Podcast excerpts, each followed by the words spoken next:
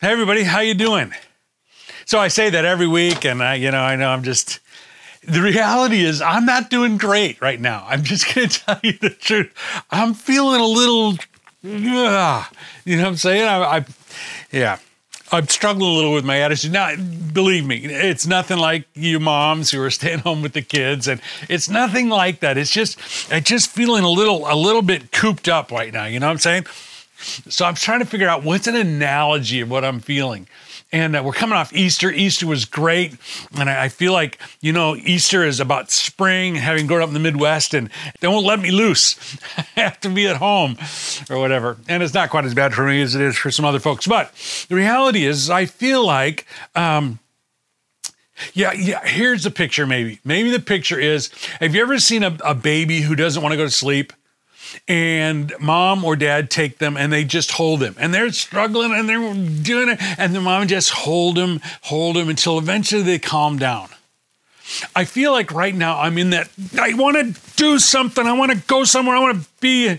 And i just feel like there's this hand on me going you can't. You, you gotta stay and then I'd spin out emotionally and mentally. I started watching TV and I want to blame somebody for this and they're making bad decisions and we need to do this after all. And here's what I had to realize is that maybe it's not the circumstances, maybe it's not even the virus. Maybe it's God who's gotten me pinned down and is trying to teach me something. I mean, as long as I'm pinned down, I'm not saying God sent the virus or any of that stuff, but I'm maybe it's God who's saying, just, just calm. Let the tension go out of your body and, and all of the struggling and all of the, let it go and let me teach you something.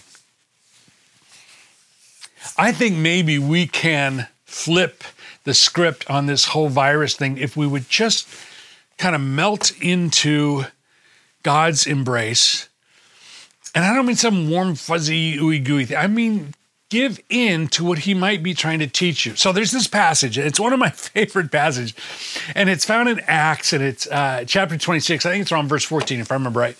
And it's Paul, the Apostle Paul, when he gets knocked off his horse, you know, and and by the bright light on the road to Damascus, and he has this conversion experience. And there is a phrase in there, and it's when Jesus says to him, um, "It is hard." Kicking against the goads. I don't even know what that means. Well, that describes so much of my life.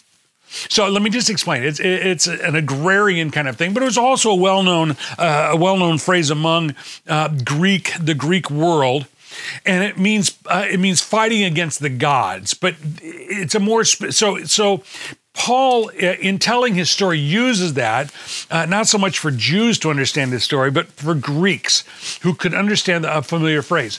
But what it comes from is comes from an agricultural thing, and and and so if let's say you were you were plowing a field, you had a team of oxen, okay, and and if you've been around livestock at all, you know that they need a little encouragement sometimes. They need a prod or a goad to kind of get them moving, which you would too if you had something strapped on your back you didn't want to carry around and pulling in the dirt, right? And so there's this goad, there's this little little poker, and so this little stick might have a little sharp in it, and nothing that's going to do them any damage, but just enough to get their attention, kind of keep them moving. Now, if you are uh, uh, trying to move these oxen forward and they're really kind of in a bad mood, they're kind of stubborn, they're kind of ornery or whatever, there's a chance that you got to be careful. And so, so I know this, I haven't been around horses a lot when you walk behind a horse, you got to be careful. You want to walk up close to them. You want to have your hand on the top of their rear end so they can't get their rear end up and get enough speed to really kick you good because they will, because they'll do that. They'll let you know they're not happy about something. And so the picture here is that when the farmer goads, prods the animals move forward, they might just kick. They might just kick back at that thing. It doesn't do any good. All it does is kick the, and, and if they happen to miss their hoof, it hits a hoof, it doesn't do anything. If it hits above the hoof, they're going to feel a little pain because of the sharpness of the goad. And so what Jesus says to Paul is you've been fighting against them. Remember, Paul was persecuting Christians, killing them all over the place. You have been kicking against the goads. You've been fighting against what I'm trying to do in the world and specifically in your life. So I'm just going to knock you down. I'm just going to knock you down for a while and you're going to listen up. I was talking to a friend of mine uh, that uh, does some work around here. He's a great guy. and uh, I said, "What do you think's happening in the world?" He said, uh, "I think God just pushed a giant pause button." I thought that's pretty insightful. The truth is that many of us have been kind of kicking against what God wants to do in our life, and kicking against what God wants to do through our lives, and kicking against this, that, and the other thing, fighting God at every turn. And in reality, maybe this pause button is there for a reason. Maybe God could use this pause button to do something in your life and my life, and we could flip the script on this whole thing. Rather than being victims and being kind of having to to kind of just make it through and survive and, and, what if god wants to do something else? What if he wants to grow us up in the process so that, so that we come out of this with a different perspective maybe even a different mission or a clear view of our mission and a different tenacity along with a new perspective. What if that's what's supposed to happen? So, could we grab this situation, kind of quit fighting against it, quit being angry because we're stuck here, quit being mad at the people who made the decisions, trying to second guess their decisions. Decisions are made at this point. And by the way, here's here's my take going forward. It's not going to get easier because right now we're all in rah rah mode. Right now we're all like, okay, we got to save each other and we got to, and but it's going to get less and less so, and less and less paychecks show up, and we have less and less uh, confidence in the numbers that we've been told we may start to go, okay, let's get this thing moving. And then it's going to get political. I'm just telling you, stuff does because humans are humans. Here's what we got to do we've got to latch on to something bigger than this situation and even bigger than our own comfort in this situation. We have got to get out from under the under the sun mindset. The under the sun mindset. I think humans we have a thing called willpower, but willpower only lasts so long. We run out of willpower pretty quickly. So far, we've been able to harness our willpower because we want to save people's lives. We've been told that this will do it, and and we've been willing to do it. But at some point, we're going to turn out of, uh, run out of willpower. We're going to operate on what we normally operate on, which is. I dare say this? If it's true of me, can I say it of all of us? Because I think it is selfishness at some point self-interest whether it's through a political system or through just my own my own desire. We've seen it already. People still out partying when they're supposed to be at home. We've seen some self-interest already. But i have a feeling it's going to rear its ugly head in the days to come. And i don't want to be one of the people who is operating on the basis of self-interest I want to be operating not even on what is best for all of us. I want to be operating on something greater, something bigger, something not under the sun, as was talked about uh, in Ecclesiastes, but something beyond kind of the physical world I live in. I want to operate according to a bigger, a bigger purpose, a bigger rule. And I think that I have a chance to recommit myself to do that in maybe in a deeper way than ever before. So uh, this week and the next couple weeks, uh, Cody and I want to do a, a, series, and it's about um, flip the script. How do we take what is meant for evil? And I, I believe this virus is evil. I don't know the source of it for sure, but but I think it's evil. How do we flip that for good? Um, you know, Jesus dying on the cross was a pretty evil thing. And yet we see coming out of that story of not only the cross, but then the resurrection, that the early church flipped the script on that in, in the greatest way ever in history and, and never been done before. These few people flipped the script because they saw the resurrected Savior and they changed the world. It changed everything about the world. What have you and I come out of this? Here's my fear is that if we don't get a hold of something bigger, something more powerful, something more important. If we don't do that, my fear is that we're going to come out of this just like we did 9 11. People are going to be kind of ooey gooey for a while and, and caring for each other and all this stuff. And then it's just back to normal and we'll have forgotten it. Or any other disaster that happens. We're all kind of in it together for a while and then they just go back to normal. But what if normal wasn't good enough? What if normal wasn't really what it was supposed to be? What if normal was just us being selfish and hiding hiding it as best we could? What if we're supposed to have a, a truly new normal? And it's not about washing hands and not shaking hands. It's a new normal where our life, our entire life is about something more. What if we learn a life lesson that lasts forever? I think that could really make a difference. Well, Cody and I are going to do this series. We're going to do it for the early uh, church, the book of Acts. Acts is a book written by Luke. It's the second part, Luke Acts. And he wrote it about how that early group of believers just flipped the script on something evil, on the cross, on the worst thing that ever happened in history that turned in because of the resurrection to the greatest thing that ever happened in history, and how we can learn from the early church to make some impact. So today, I just want to spend a few minutes talking about some things that we need to get right. And so in the in the first uh, chapter of Acts, we we find um, that it talks about how Jesus ascended into heaven. But in that process, there are some important things that that happen. So let me just read for you um, the first eleven verses of, of the book of Acts, uh, first chapter. In my former book, Theophilus, I wrote about all that Jesus began to do and teach until the day he was taken up to heaven after giving instructions through the Holy Spirit to the apostles he had chosen. Now, here's where it kind of kicks in where I think we can learn some really good stuff. After his suffering, he showed himself to these men and gave many convincing proofs that he was alive. He appeared to them over a period of 40 days and spoke about the kingdom of God. On one occasion, while he was eating with them, he gave them this command Do not leave Jerusalem, but wait for the gift my father promised, which you have heard me speak about. For John the Baptist baptized with water, but in a few days you'll be baptized with the Holy Spirit. So when they met together, they asked him, Lord, are you at this time going to restore the kingdom to Israel? He said to them, it is not for you to know the times or dates the Father has set by his own authority, but you will receive power when the Holy Spirit comes on you, and you'll be my witnesses in Jerusalem, in Judea, in Samaria, and to the ends of the earth. After he said this, he was taken up before their very eyes, and a cloud hid him from their sight. They were looking intently up into the sky as he was going when suddenly two men dressed in white stood beside them. Men of Galilee, they said, Why do you stand here looking into the sky? This same Jesus who, who has been taken from you into heaven will come back in the same way as you have seen him go into heaven. In this passage, we find that Jesus. I, I was teaching a uh, I was teaching a, a basics class many years ago, and a fairly well educated woman, but had no background in faith, said, "Now after after the resurrection, did Jesus get married and have a family?" And no. Here's the the next part of the story. After the resurrection, Jesus met with many disciples. 500 people saw the resurrected Savior, maybe more. And then he was taken up in heaven, but before he went, he left some instructions. And here is the beginning of world change. Here is the beginning of flipping the script uh, when the disciples begin to take on the mission themselves, as he as he told them they would.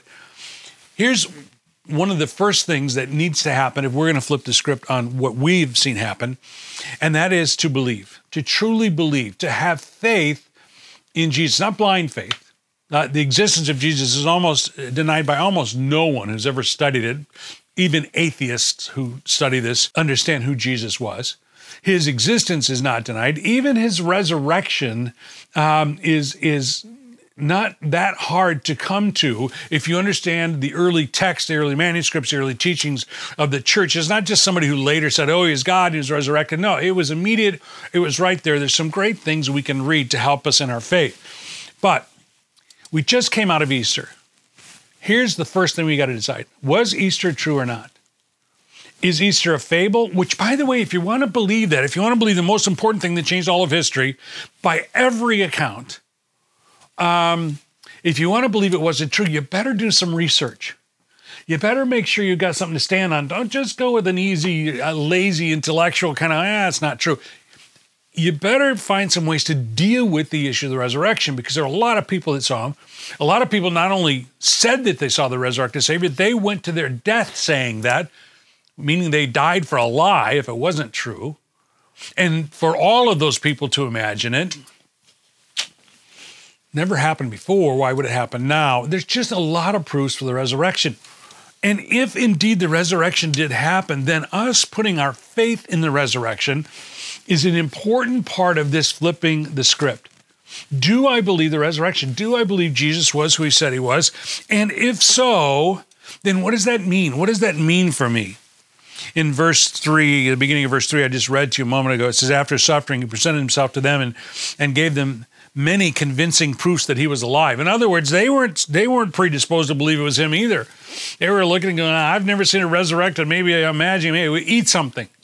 Let me see your hands. Let me see your let me see your side. They were they were They were just as rational as you and I. And yet, the proof, James is one of the wonderful examples of this. The proof is that even those who didn't believe Jesus before, the brother, the biological half brother of Jesus, didn't believe until the resurrection. And then he believed. If we're going to call ourselves Christians, and if we want to flip the script on this thing, if we're going to do all of that, then we need to believe in the resurrection and all that that entails. Because if there is power enough to bring Jesus back from the dead, then there's power enough to, to bring whatever struggles you've got to flip the switch on them, flip the script on them, and turn them into something incredible. So believe.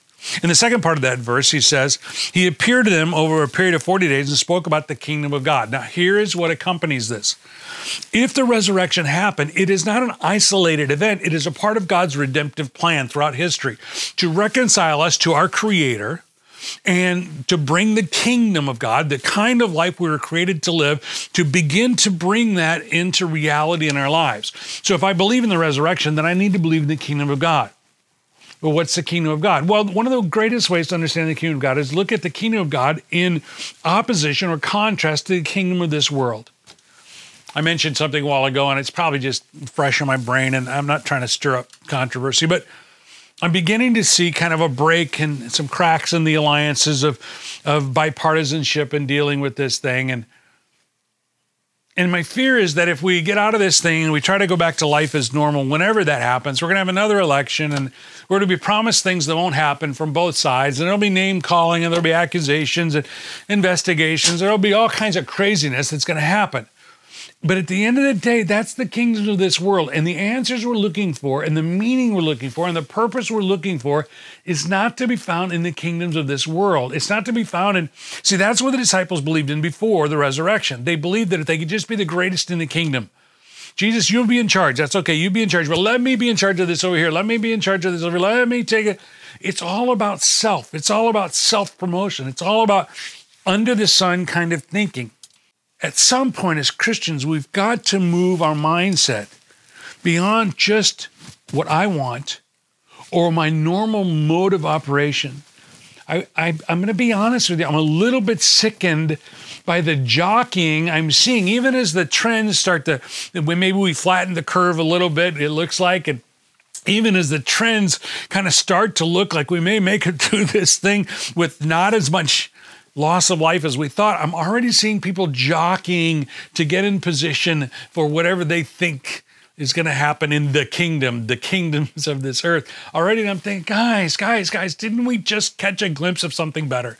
Didn't we just catch a glimpse of humanity caring for each other? But I know we can't sustain it because it's not in us. What is in us is jockeying for position.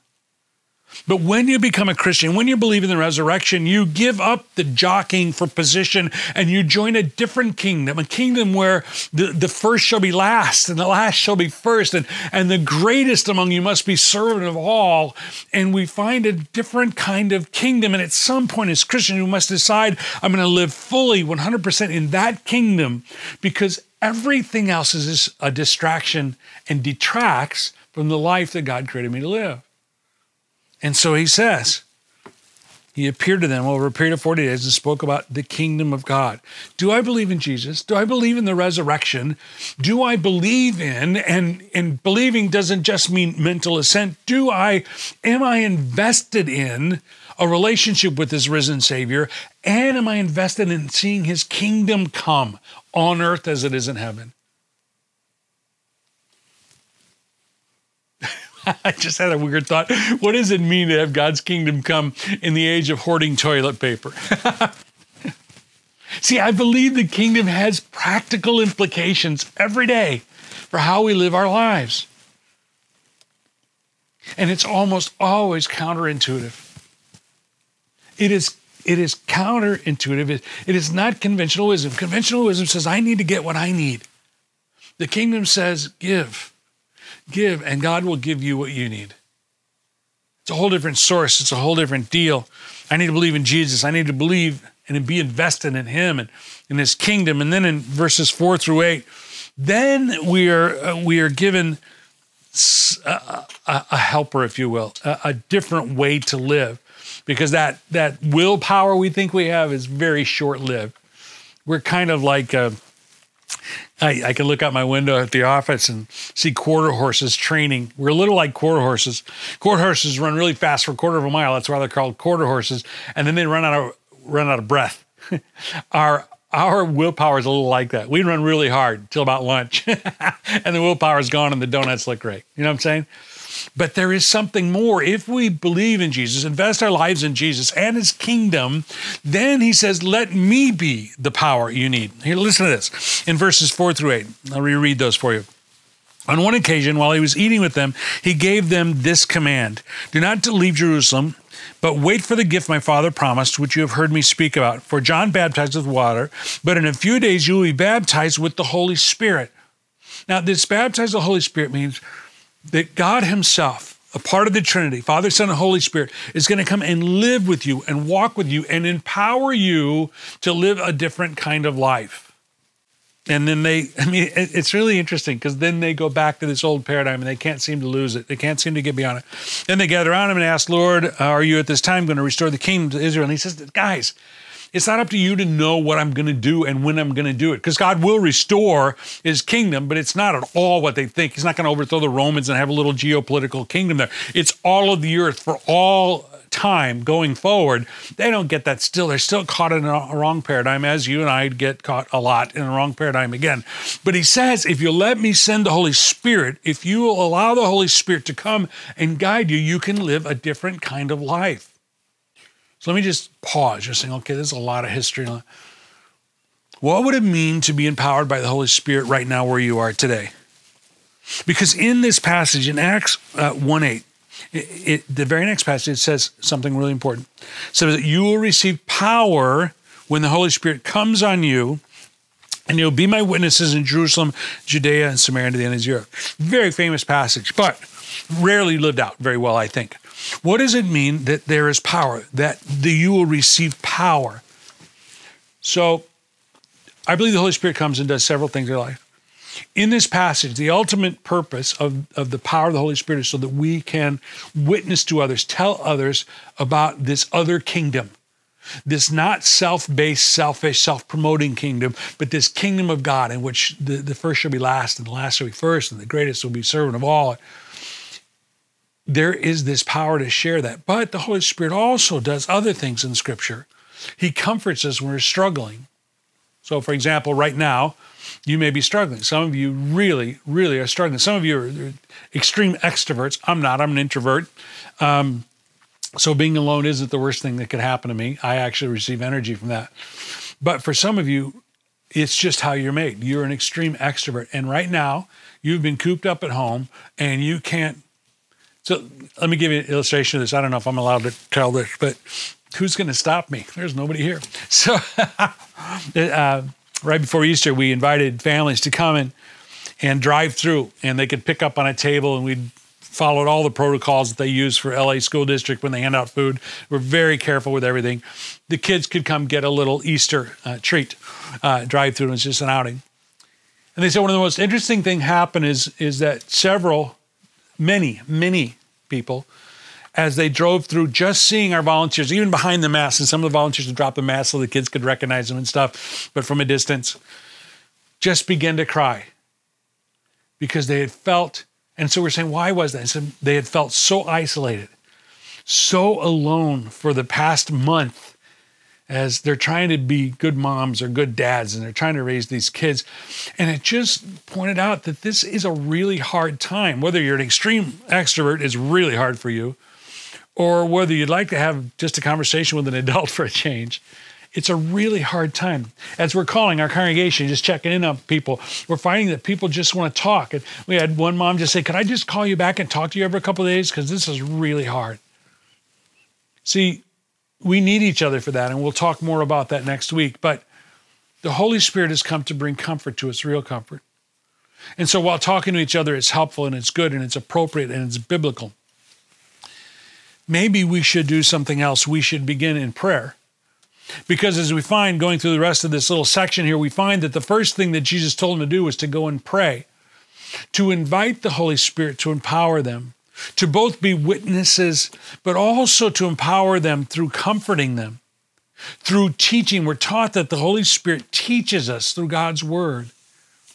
If we did nothing else during this time but learn to stop and pray and invite the Holy Spirit to come and to be with us, to bring the power of God, the power of the resurrection to bear on our present circumstances, whether we're at home with a bunch of kids or we're trying to keep a business afloat that is facing all kinds of challenges and we're just hanging on by the skin of our teeth.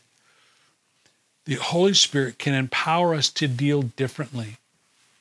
If we go through this, dependent upon the power of the Holy Spirit, we can come out of this with a different set of experiences a different depth of character. We didn't just make it through barely, but we walked through this and are stronger now because we've learned to depend on the Holy Spirit. Holy Spirit will come and empower you. Holy Spirit will empower you and give you a fresh purpose. What's amazing is during these times we're locked up, we're not allowed to talk to people. I've heard of some of the most wonderful, incredible conversations happening where people are just online or on the phone having just deeper kind of conversations where it's kind of silly to ask about the weather and it's kind of silly to hey you're doing good? We're doing good. And you got to get to some real stuff. And the holy spirit can empower us to be witnesses to those around us in our neighborhood to those far off even family who are far away. That's a part of what happened with the first church the early church. They flipped the script on a very evil thing, the cross.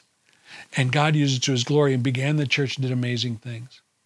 There's one more thing that we, we need to come to grips with and believe in and invest in, and that is found in verses 9 through 11. This is after he said this, he was taken up before their very eyes, and a cloud hid him from their sight. They were looking intently up into the sky as he was going when suddenly two men, angels, by the way, uh, dressed in white, stood beside them. I love this phrase. This is a funny phrase to me. Men of Galilee, they said, Why do you stand here looking into the sky? In other words, what are you gawking for? Let's get going. We got things to do. Why are you standing there gawking? Why are you just looking at this thing? Why don't you go do what you know to do? And what they knew to do was go back to Jerusalem, and begin to pray. I would suggest that we not only pray that the Holy Spirit come and empower us, but that maybe we learn to be intercessors during this time. We would learn to develop a prayer instinct. Not just a prayer when we're in crisis, not just a prayer when we're in trouble, but a prayer for all times, for all people. What if during these times we were able to find some quiet time to begin to pray for people? to begin to pray for things that we're usually too busy to think about, to begin to pray for, for those who, like us, are struggling, to pray that the Holy Spirit would empower them, would grow them, would lift them up, and then just send a note to that person I've been praying for you. No, seriously, I've been praying for you. How are you doing with, and name whatever it is you felt like you should pray for. What would that look like? reality is, I believe that we can develop a prayer instinct. The disciples went back and they joined together in the upper room and they began to pray together. And as they prayed together, the Holy Spirit came, and it was the beginning of the church. And from that day, it went from like 120 people, I don't know, over 3,000, all in one day. It was a huge impact. I guess my question for us is Are we developing during this time a prayer instinct? Are we developing a servant mindset through that prayer instinct. In other words, I'm not only praying for me and that I'll make it through, but I'm praying for you and that you'll not just make it through, but you'll thrive. It's interesting. As we begin to focus on others in prayer, we begin to pray missionally, if that's a word. We begin to pray for others. We might find that the pain we're feeling, the discomfort we're feeling, the challenges we're feeling in this situation are so much less.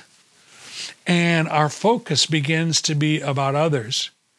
And we begin to not only believe in Jesus, we begin to invest ourselves in his kingdom. And we begin to find that, well, let me give you a, one closing illustration. Do you remember when Paul was in prison? Much of the New Testament was written while Paul was chained to a soldier. What's interesting is I have this sense as I read about Paul. Can you imagine Paul, the greatest evangelist of all time, I guess, and great theologian? He wasn't so much chained to a soldier as a soldier was chained to him.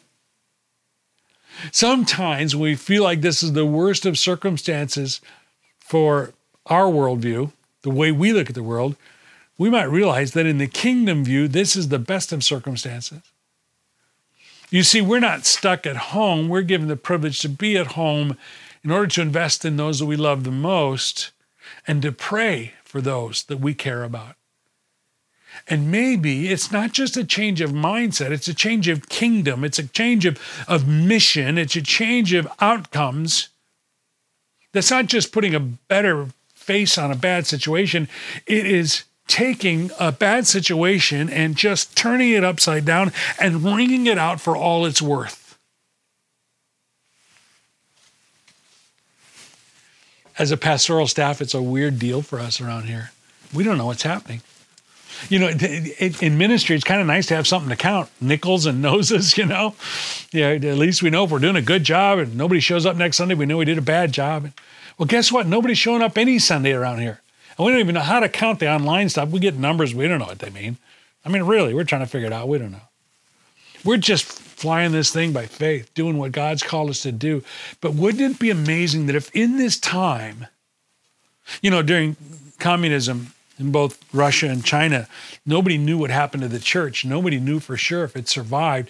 And yet, when the, the veil was pulled back, the church had grown exponentially. There were millions and millions and millions of Christians who had come to faith and nobody even knew about it. My prayer, almost every day, my prayer is that hundreds and thousands of people will come to faith during this pandemic, during this quarantine, that thousands and thousands of people, and when the veil is pulled back, we finally see what's happened in a way we can understand it, that God will have done something so amazing, both in the width of the kingdom and in the depth of those of us who are committed to the kingdom that this will be the beginning of a fresh new revival, a fresh new spiritual awakening, which I don't think any of us would argue we don't need.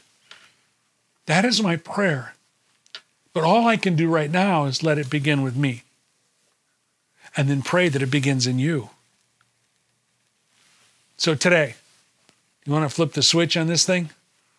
Let's do what the early church did. Let's believe in Jesus. Let's believe in the power of the resurrection. Let's invest ourselves in his kingdom. Let's invite the Holy Spirit to come to empower us, to comfort us, to teach us. And let's take hold of this thing and let's turn it upside down and wring every possible good thing out of it that we can and trust God with the outcomes.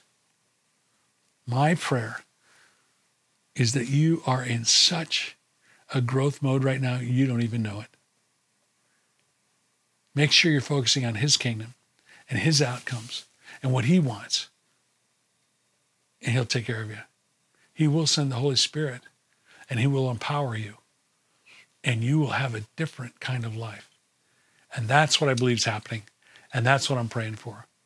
Can I pray for you now? Lord Jesus, we love you. Help us pray uh, develop a prayer instinct that we pray first.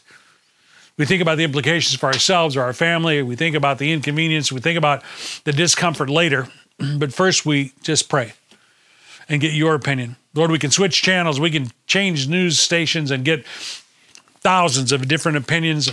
Half of them are just making stuff up, the other half are just wrong. And I don't think anybody's got this figured out. But Lord, you are not surprised. You are not confused. You are not anxious and you are not on the sidelines. You are in the midst of this thing, working in and among us by the power of your Holy Spirit as we allow you to do that. And so today, let us be the kind of people who believe in you, who believe in the power of the resurrection to the point that we invest ourselves in your outcomes, in your kingdom, knowing that if we do that, you'll take care of the rest.